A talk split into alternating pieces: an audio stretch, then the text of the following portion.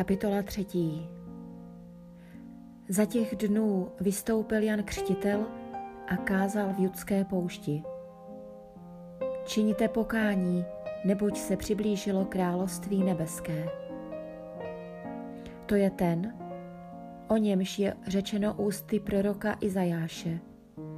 Hlas volajícího na poušti. Připravte cestu páně, vyrovnejte mu stezky. Jan měl na sobě šat z velbloudí srsti, kožený pás kolem boků a potravou mu byly kobylky a med divokých včel. Tehdy vycházel k němu celý Jeruzalém i Judsko a celé okolí Jordánu.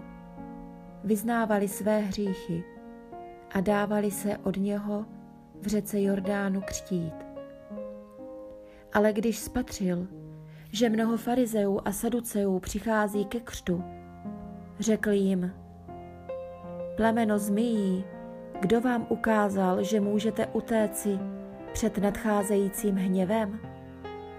Neste tedy ovoce, které ukazuje, že činíte pokání.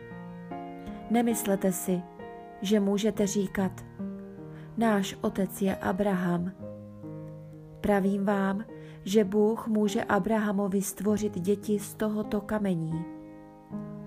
Sekera je už na kořeni stromů a každý strom, který nenese dobré ovoce, bude vyťat a hozen do ohně. Já vás křtím vodou k pokání, ale ten, který přichází za mnou, je silnější než já. Nejsem hoden ani toho, abych mu zouval obuv. On vás bude křtít duchem svatým a ohněm. Lopata je v jeho ruce a pročistí svůj mlad. Svou pšenici zhromáždí do sípky, ale plevy spálí neuhasitelným ohněm. Tu přišel Ježíš z Galileje k Jordánu za Janem, aby se dal od něho pokřtít.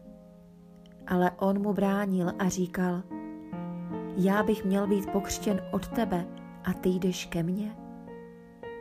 Ježíš mu odpověděl, připusť to nyní, neboť tak je třeba, abychom naplnili všechno, co Bůh žádá. Tomu již Jan nebránil.